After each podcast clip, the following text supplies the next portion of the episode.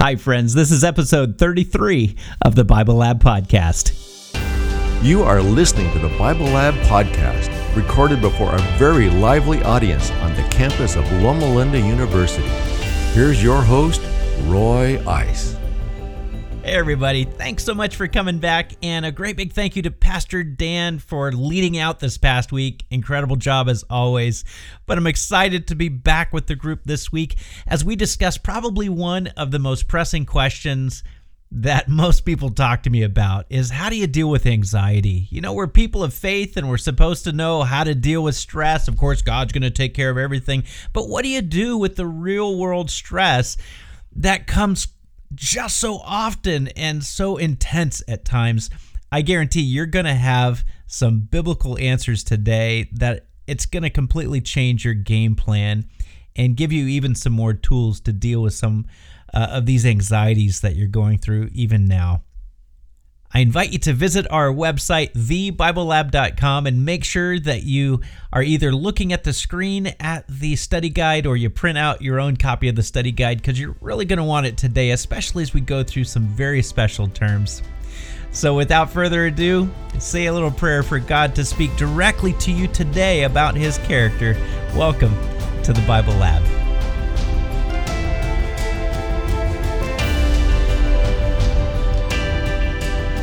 All right, take out your yes and no cards. I'm going to read five statements. If you agree with the statement, hold up a yes card. If you disagree, hold up a no card. You guys ready? Yeah. Woo! Here we go. Okay. Number one some people might describe me as a worrywart. Some people might describe me as a worrywart. Oh, let's look at this. There is probably 65% of you here who is probably stressed out just getting to church today. The rest of you just rolled in, didn't you? No problems. Why worry? Number two, people worry more about what they cannot see than what they can. People worry more about what they cannot see than what they can. Predominantly, yes. I'm seeing about 98% yes, a couple of no's, and a couple of maybes. But the majority of you are saying yes, we fear more what we can't see than what we do see. All right, we'll unpack that a little bit today. Number three, God would rather us be relaxed than successful. God would rather us be relaxed than successful. Oh, we're split. We are really split. We got about the same number of yes and no's, and then we have almost the same number of maybe. So it's almost a three way to- uh, split here today. We'll talk about that today as well. And number four, we should wait for God to provide our food, drink, and clothing and not try to prepare for our daily needs. Look at you, success driven people. Okay, 99% of you are going to feed those two cards that raised a yes card. Yes. What's for lunch, guys? They'll meet you at the back. Okay, number five. God wants us to have just enough to get by so that we'll stay focused on Him. God wants us to have just enough to get by so that we'll stay focused on Him. Why are there so many abstentions on this one? Okay, predominantly no, a bunch of maybes, and okay, so it looked like about 80% no, and about 10% yes, and 10% maybes. It's going to be tough for us to go through this section of Christ's sermon, especially as he's talking about think not what you shall eat or what you shall drink or what you shall wear. It's tough because has God called us to be successful or has He called us to be relaxed? Has He called us to be free from worry or free from work?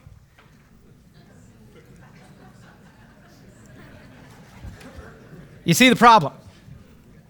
And so today we're going to step into the next part of a sermon in Matthew chapter 6, verses 25 through 32. And let's read it together on the form.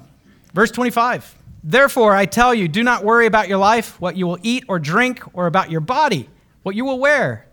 Is not life, is not life more than food, and the body more than clothes? Look at the birds of the air.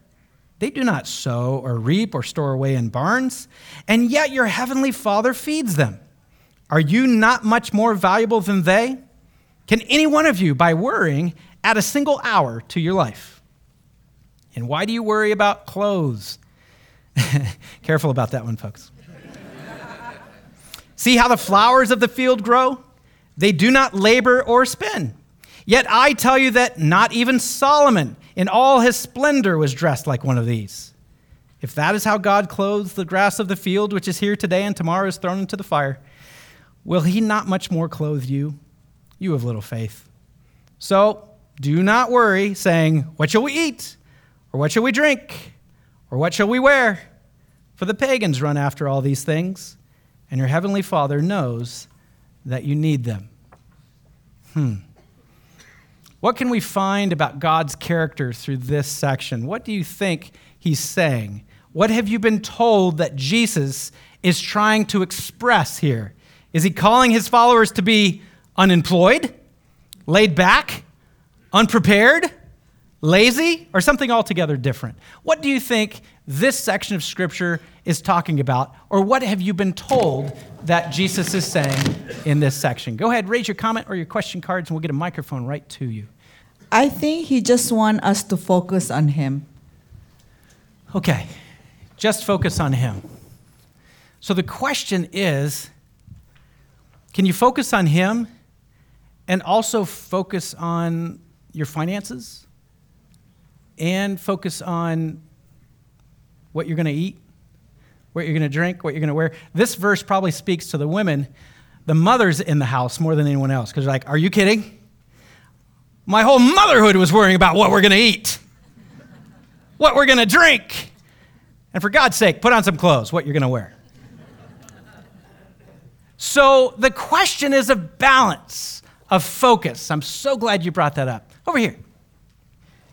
I think what Jesus is saying is keep calm.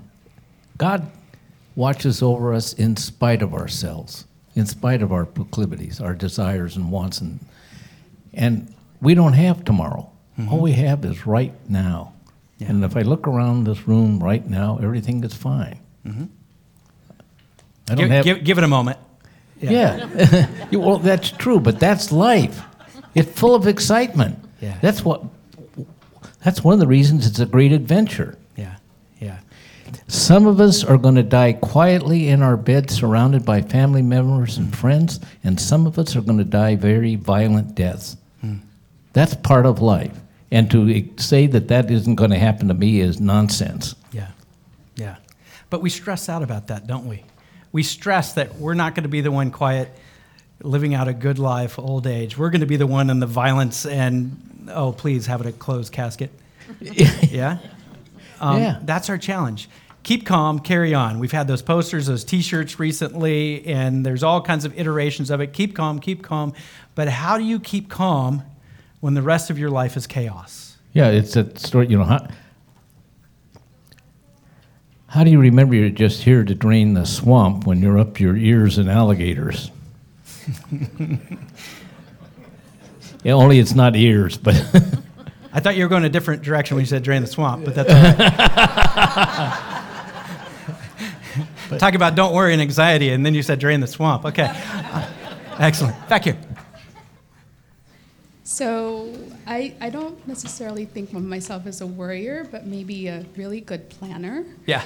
And um, when I start to really get planning, I, I can become anxious. But I heard something a couple of months ago about how when I start to worry, instead of worrying about things, because I know God is going to take care of me, right? So to put it into His hands and to really just let it go and be in yeah. His hands, because He is going to provide. And I thought, and then the next thing they said is, but when you take it back down, you're mm-hmm. taking it away from God and you're ah. trying to fix it all yourself again. And I had never thought of it that way before. Absolutely. That's that's deep. I love that. I'm not I'm not psychologist, but I think like every year people are taking more like medicine for anxiety, you know, people ha- have to be like I'm not saying it's wrong. Take like Yeah, so keep taking your meds, that, people, please. Like Go ahead. but I just like we feel like every time like people get more like worried and have more like health issues from all like that anxiety. I sometimes need to go through like uh, therapy because I'm so anxiety about I move here, for example, from Brazil, and I'm always think how like I'm gonna go to school, how am I gonna improve my English? That's God, like He want us like achieve your dreams and goals, but also uh, how He said like calm down, like I'm your God, I take care of, like of you, like what you you cannot do, Yeah. I can do for like that kind of stuff. I think Yeah. like God wanna us like focus on Him at first, wake up and be able like to spend the time like with Him, Yeah. pray and read the Bible, and also of course like go to school and do all Yeah. like that kind of stuff. I, I love that because you're bringing it to the real world. Um, and most of us, as we're going throughout the huge stresses in our lives, we've got a couple of choices. Um, first choice is, of course, to just grin and bear it and grit your teeth through it and let's just get through it. Hopefully, it'll go away. But then, for those of us it's not going away, then you have two choices. You're either going to go get counseling therapy or you're going to take some medication to help regulate that emotion. And that's where we are as a people today. Jesus didn't have that in his day. They weren't medicating or over medicating or under medicating. Their medication didn't exist for that.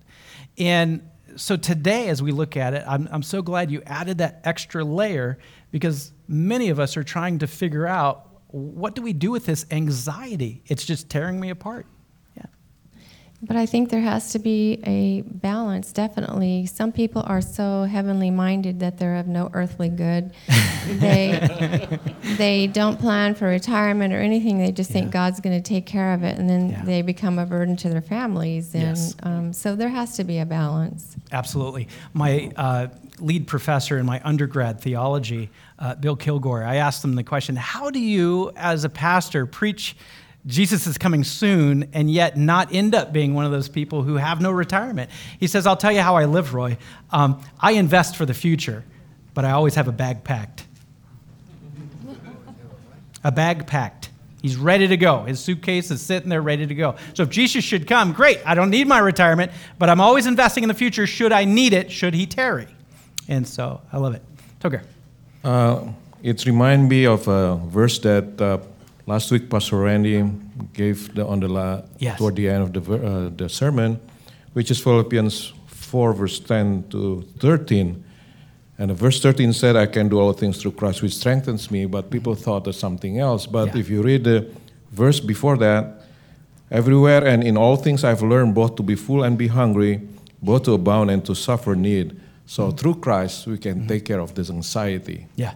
Thank, thank you for quoting that. Philippians 4.13 is one of the most misquoted uh, verses of Scripture, especially by students who have come into my office for years and said, you know, I'm really worried about this exam. I, I think I'm going to fail. If I fail, I'm out of my program. But you know what? I'm claiming this promise. I can do all things through Christ who gives me strength. So I'm going to do good because I'm praying for this test. I'm like, I don't mean to cause a problem here, but that's not what the text says. Because the word do actually is better translated, and in context, you can see it, but the word do should have been translated endure, because that's how it's used elsewhere.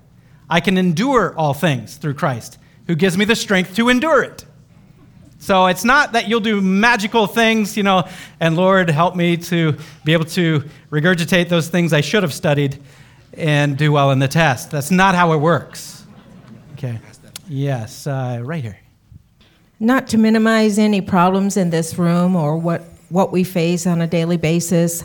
Um, in light of what's happening in the world, there are Christians facing their last hours Yes. in violence, and we need to be ready every minute, regardless of what our problems might be. I love that you said that because you're giv giving us a global perspective now. Many people ask me, Pastor, when's the time of the trouble going to happen? And I say, where? Because it's happening all over the place. People are being killed for their faith, they're being killed because they're Christians. Why is it that we read a book that was written in the Middle East and we think it's for North America and not for the Middle East? People are being absolutely wiped out by the hundreds in the Middle East because they're followers of Christ, and we're still waiting for a time of trouble. When are we supposed to run to the hills? And ignore the fact that the Bible has a contradiction that most people ask about. Why does it say in, in the day of the, of the Lord's coming, some will be crying, Peace, peace, and it'll come like a thief in the night. And others, you're praying that your flight not be on the Sabbath because it's a huge time of trouble. Christ uses both of these imageries, and we read them at different times and apply different context when it's all about the same time. It's just a global context where some people in the world will be saying peace and everything is good, eat, drink, and be married, as in the days of Noah. And then another part of the world, they'll be saying, if God doesn't cut his time short, none of us are going to survive. Your scripture says it. And it's not a contradiction, it's a global perspective of the world at the time in which he's going to come. Back here. Thank you.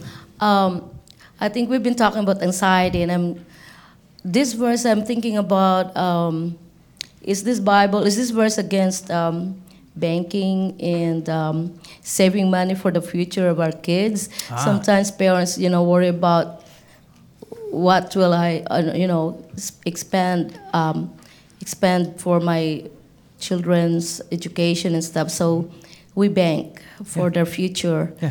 And sometimes we worry a lot about that. And I think is this verse against Hmm. doing that?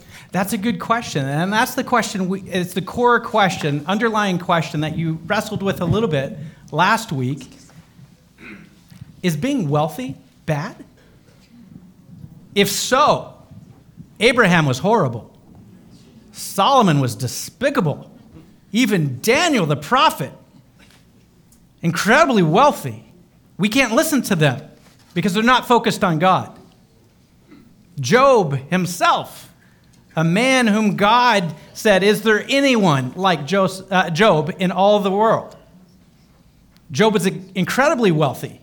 Was that why he had the plagues put on him? No. So, as we look at it, is investing and having wealth evil? No. In fact, many times it's a blessing of God. Why? To further his work. God can trust you while your focus is on him to take the blessing of God because he knows you, he trusts you, that you're not going to spend it all on yourself. He knows you will use the abundance that He brings into your life to further your purpose in life that He wrote. That you will use your wealth, and whether it's money or in other areas of talents and gifts, you will use your wealth to expand God's kingdom. That's why you're wealthy, because He trusts you. The rest of us who are saying, Why am I so poor? Well, maybe we should become more trustworthy because he will not tempt you with anything beyond what you can endure. So I love the fact that you brought up focus earlier because I think that is the key that we're going to see what Jesus is saying here when he's talking about take no thought. Don't have anxiety about these things. And we're going to unpack that a little bit more later on. Were you next up there? Over here was next. Sharon. Well, I think that we're we see all this stuff in the middle and we're missing the bookends. Yes. The top says, "Don't worry about the stuff." In verse 32 it says that the pagans run over are the ones that are worried about all this junk. Yes. Your heavenly Father knows that you need them. So all the people worrying about these things are the pagans. Yes. Whereby those of us, if we are truly Christians and believe in God, we lay our burdens before God and He takes care of them. That's it. Yeah. Yeah. And that's where the anxiety goes away. That's the heavenly medication. Good. Over here, uh, down here. Good. Yes, it's, it's very easy for us in North America who have good jobs, and if we don't lose one job, there's other jobs usually available, to not worry too much about our food and our clothing Yeah. because it's going to be provided. But what are you going to say to the mothers in Africa, in Bangladesh, mm-hmm. and in other places in the world Yes. where they watch their children, thousands of them, die of starvation. Yes. And I think that helps us understand he's obviously not talking about us as followers of God just to sit there with our hands out saying, When's it going to be full? You know, God, you promised. I'm waiting. I love the story about the man who gives his heart to Christ and he says, Lord, help me win the lottery. Prays that prayer for a week. Comes back, still hasn't won the lottery. So he comes back the next week. Lord, I gave up smoking. Help me win the lottery. Goes a week. He doesn't win the lottery. Goes the third week. Lord, help me to stop yelling at my wife. I've given it up. I'm not going to yell at my wife. I'm going to be a good father. I'm going to do this. I'm going to do that. And finally, after a month of this, he's like, Lord, I don't get it. Why, why am I not winning the lottery? I've done all this to prove to you. And God answers and says, Give me a break. Buy a lottery ticket.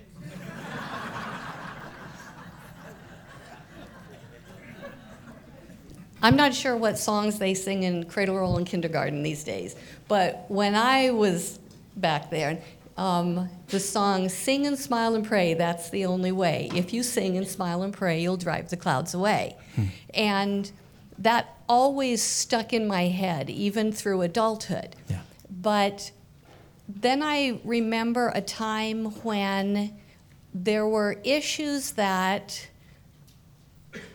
I was singing and praying and smiling, but they weren't going away. Yeah. Okay. So just a disclaimer, mm-hmm. so that you can ignore everything I say. I'm a psychologist. Mm-hmm. Okay. And She'll be at the back taking appointments. no, I'm just kidding. and and I recognize that there are some really good, sincere Christian people who sing and smile and pray, but they can't stop worrying about things and very important things. Yeah. And so I I just think that it's important that we remember that God does take care of everything, but sometimes he uses other people to help him take Yes. care of things. And quite frankly, and I'm, I'm glad um, you're here because it allows me to also affirm there are people I speak with uh, frequently who my question, and if we're one on one, I can ask this very bluntly Are you taking your meds? Because there are some people, they just can't help it. There is a chemical imbalance that is causing the firing of their brain to not operate in a normal fashion, and they are not on the same planet we're on. Yeah. And their reality is not the same reality we have, and no little sing song is going to help them. Exactly. And even,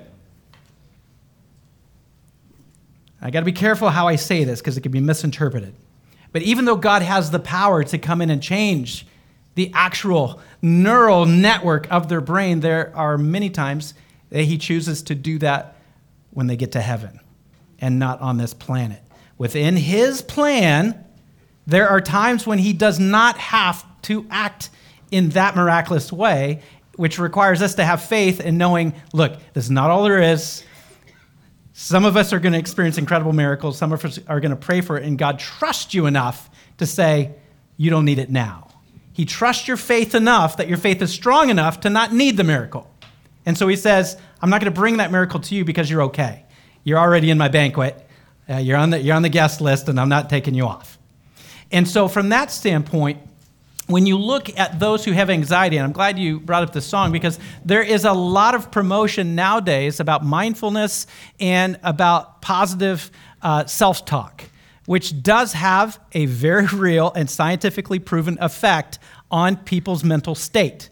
I'm not saying it doesn't work and I'm not downplaying it. I think actually Christians need to be a lot more mindful because I, I think we're so caught up with the cares and the concerns of the world that God's trying to get our attention all day, and people are passing us that we need to interact with and be that conduit of God's Spirit into their life. But we're so caught up in all the stresses of all the things in our life that we absolutely miss an opportunity because we're not mindful. We don't have the mind of Christ at that moment to actually hear what He's shouting to us.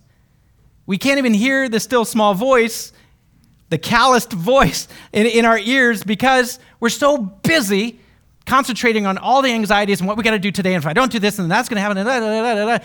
and we're missing opportunities because the Spirit of God needs us to be mindful of His mission. So, from that standpoint, I'm not talking about Eastern mysticism. I'm talking about Christian mindfulness, of having the mind of Christ. If you have the mind of Christ and everything is going horribly, I can't imagine on Jesus' most grueling day, hanging on a cross, I can't imagine him saying, smiles and, and, joy and everything, and all your fears go away, or whatever, or sadness goes away. I can't imagine him doing a little sing song and then everything's okay. So there are moments in our life that are so agonizing that a little sing song won't work. But what will work is coming up. So hang on to that thought. Yes. Uh, let's go blue microphone. Yes. Okay. I believe that God is teaching us to live for today and yet plan for tomorrow. Yes. I believe that one, God wants us to uh, live a peaceful, uh, happy, and organized life. Mm-hmm. So um, now here in James 4 13 to 15, it says, Now listen, you who say today or tomorrow, we will go to this or that city, spend a year there, carry on business, and make money. Why you do not even know what will happen tomorrow? What is this life? You are a mist that appears for a little while and then vanishes. Yes. Instead, you ought to say, if it is the Lord's will, we will live and do this or do that. So, yes. what I believe is that as I plan for tomorrow, I would keep this thought in my mind that it's the Lord's will what will happen for my future and for my family. I love that. That's brilliant. And that's where we're going. Everyone, hang on to what she just said in James 4 uh, uh, 12 to 14 is where 13 to 15 is, is what she just read. Keep that in your mind.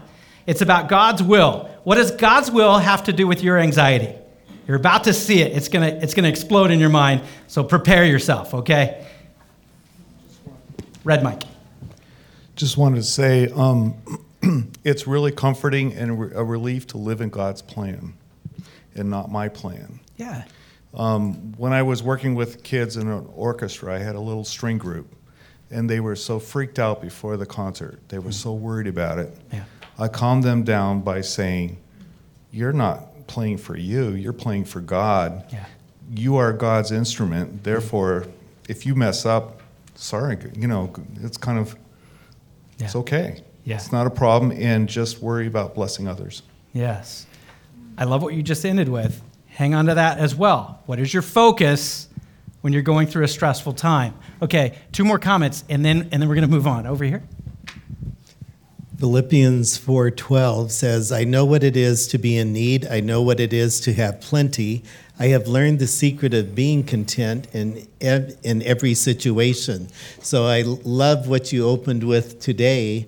Uh, to endure yeah. and not this mystical promise because there's a current psychological study that shows that babies that are anxious turn out being anxious adults. Yes. And it has nothing other than the biochemistry of the individual. Mm-hmm. And now I understand why I didn't get a passing grade in the class in college when I read C.S. Lewis and Lord of the Rings instead of the material, thinking I could claim the promise.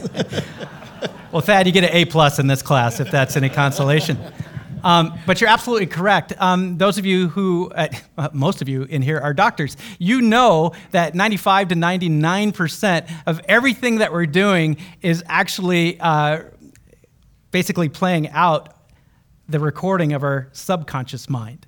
Um, and especially when you're in stressful, anxious situations, your subconscious mind kicks in, and your conscious mind is just so hyper focused on what you're trying to say, you don't even know what you look like. Have you ever seen yourself in a video and you're like, I look like that? Because you're so anxious, your subconscious mind, which is written even when you're in, in the womb, it begins writing. Your subconscious mind begins writing. And so, if in your subconscious mind your mother is anxious and your father is anxious, it is recorded in the subconscious, and that person has to go through life saying, How can I live a life freeing myself of that anxiety? You're absolutely correct. Right here, and then, and then we're going to move on. Yes. I just wanted to say we talk a lot about the material things that we need and that God will take care of, but He also takes care of our emotions. When my husband walked out on me for 12 days in a row, every single day, someone asked me out to lunch or did something with me.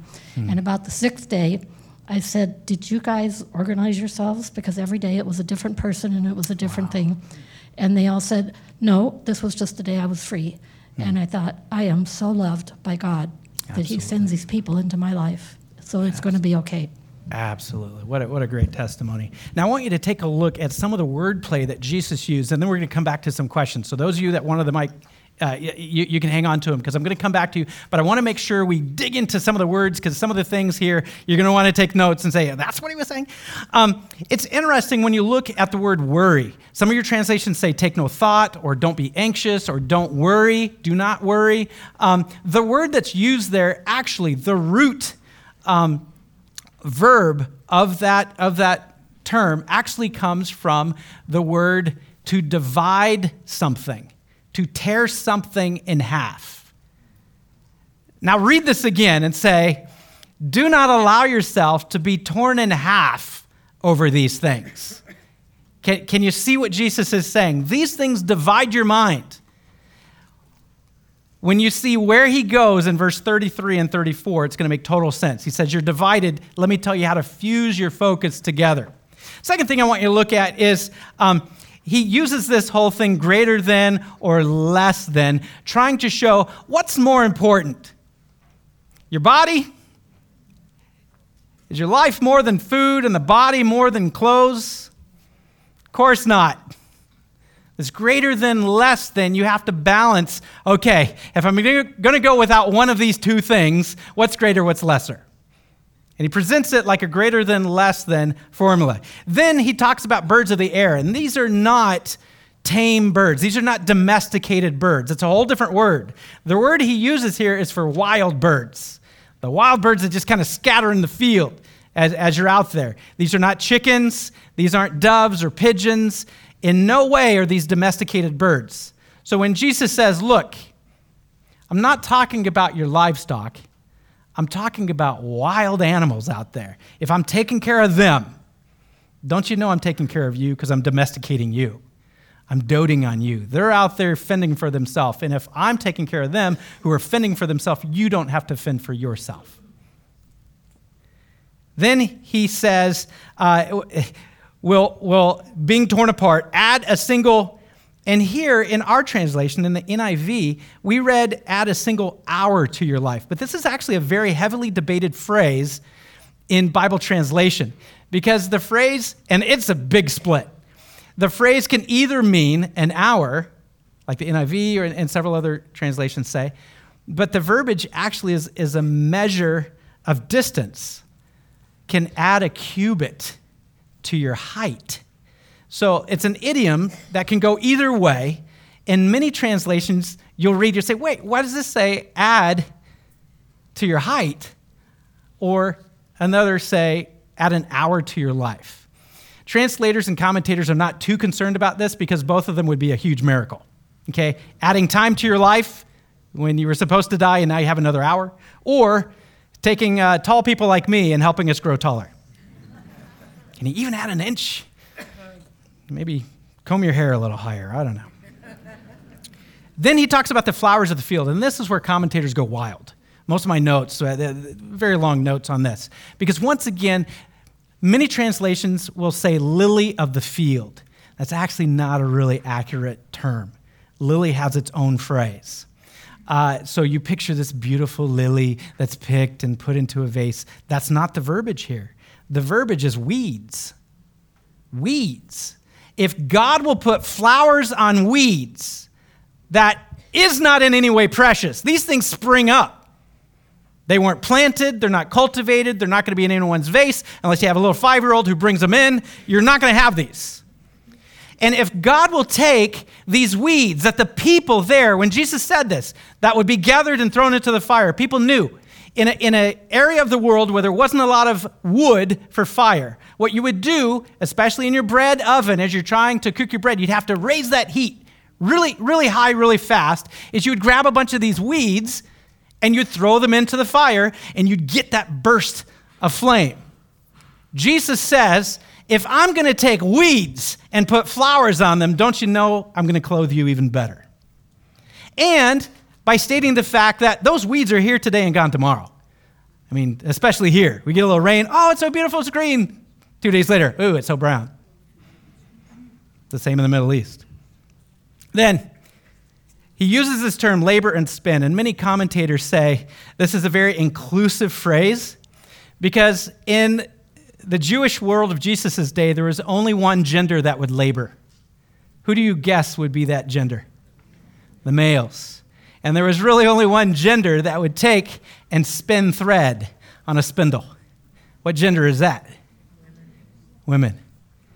In this phrase, Jesus is including both men and women. Men, I know you're worried. I know you're worried about bringing the income and, and, and taking care of your family, making sure they got the food, they got the shelter, they got all this stuff. And I know women, you're worried because you're trying to take care of your kids' clothes and make sure that they're not threadbare, but that they're, you know, truly uh, wearing something that's keeping them warm, keeping them comfortable, and ultimately protecting their, their little bodies men and women, you're laboring, you're spinning, you're so worried about taking care of all these needs. Don't you know how much I love you?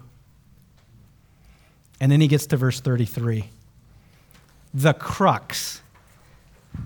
And not only the crux, but Dr. Jesus' prescription for anxiety.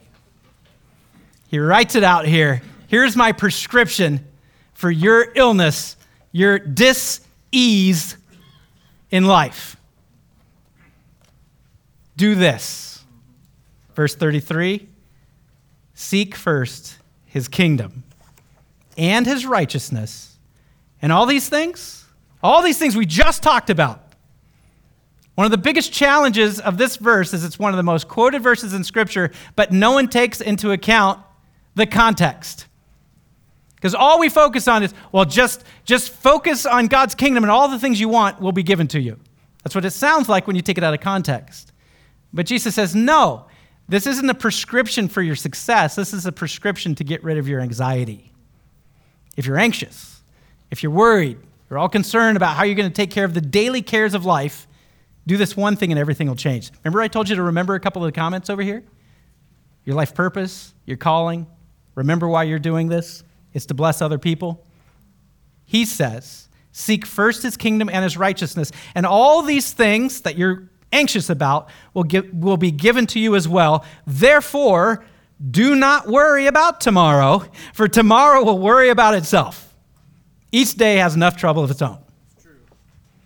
Jesus says, if you're all concerned about these daily cares, these things that just keep stressing you, it's all about a change of focus.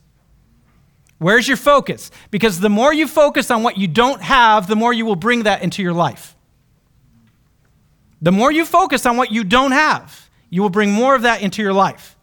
But the more you focus on what you are called to do, the more all of that becomes taken care of. God says, I made you for a purpose. I made you for a plan. I made you to grow my kingdom. And if you seek first the kingdom of heaven, all these things that are stressing you out will be taken care of.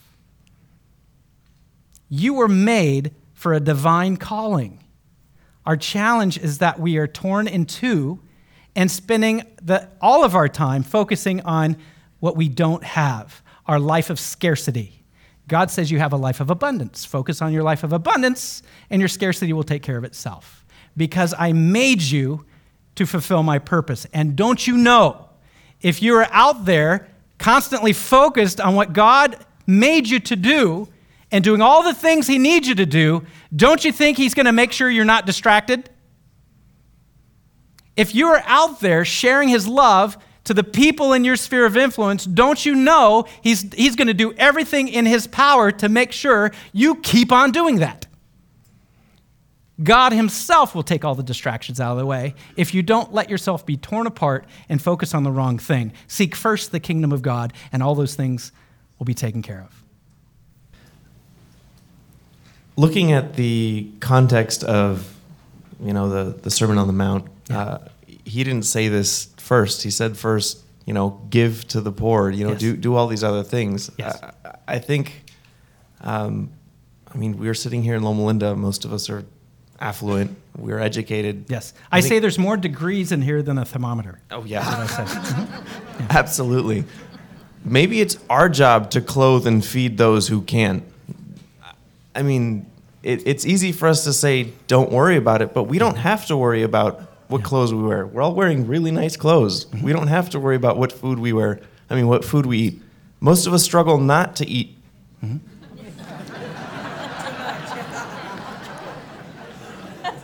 Maybe we should piggyback off of last week's lesson and help those who are worrying about this stuff. Yeah, yeah.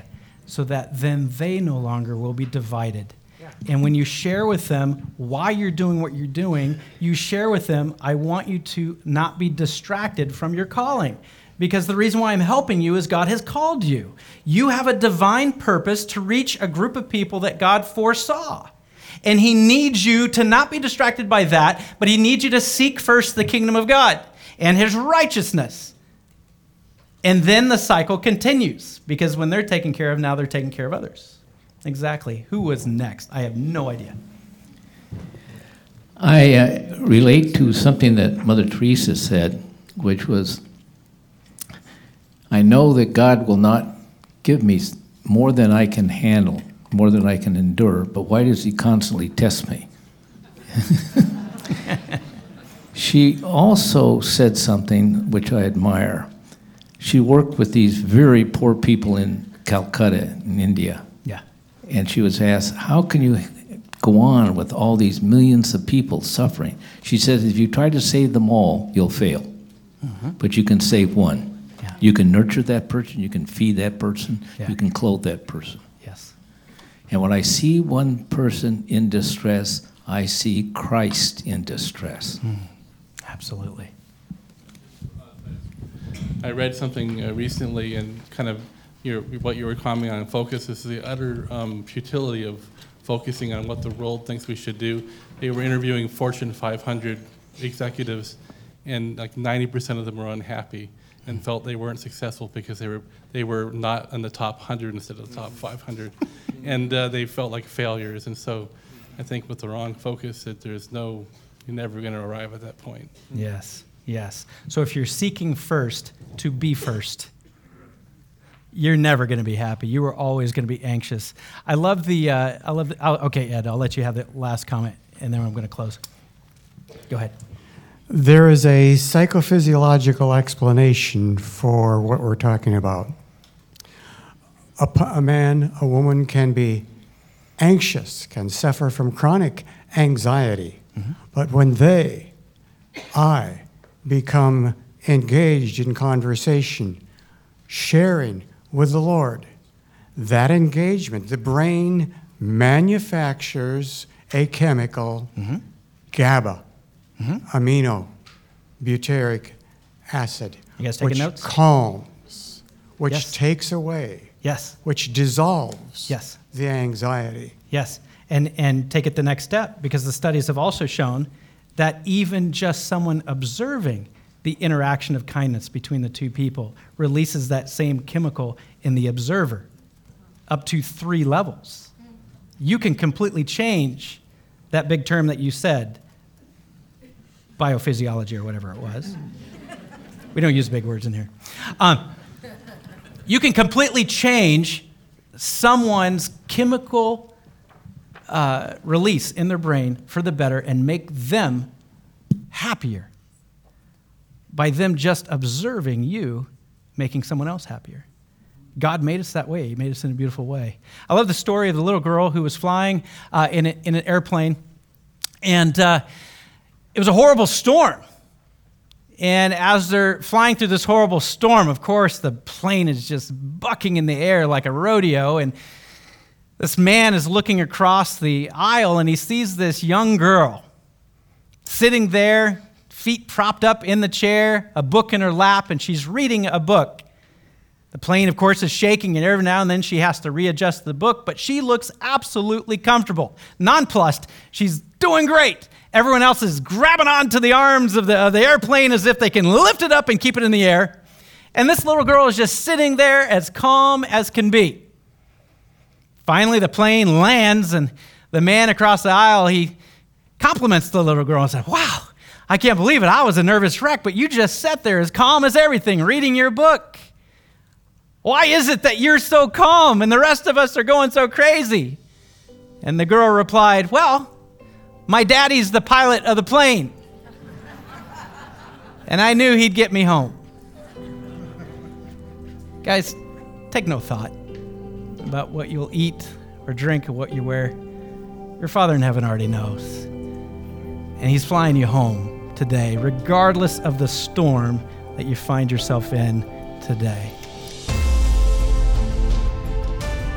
If you're like me, you cannot wait for that flight home. But until then, I hope and I pray that at least one thing during this last conversation really helps you deal with your stress, your anxiety, all the things that distract us and tear us apart from what God really made us to do right now at this time.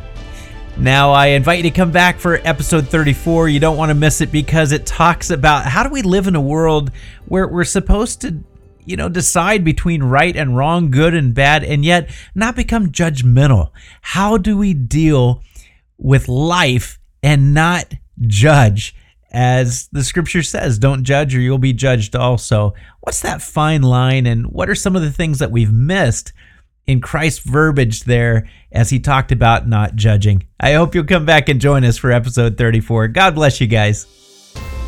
Thank you for listening to the Bible Lab podcast. If you're planning a trip to Southern California, make sure to reserve your VIP seats in the Bible Lab by emailing us at info at thebiblelab.com.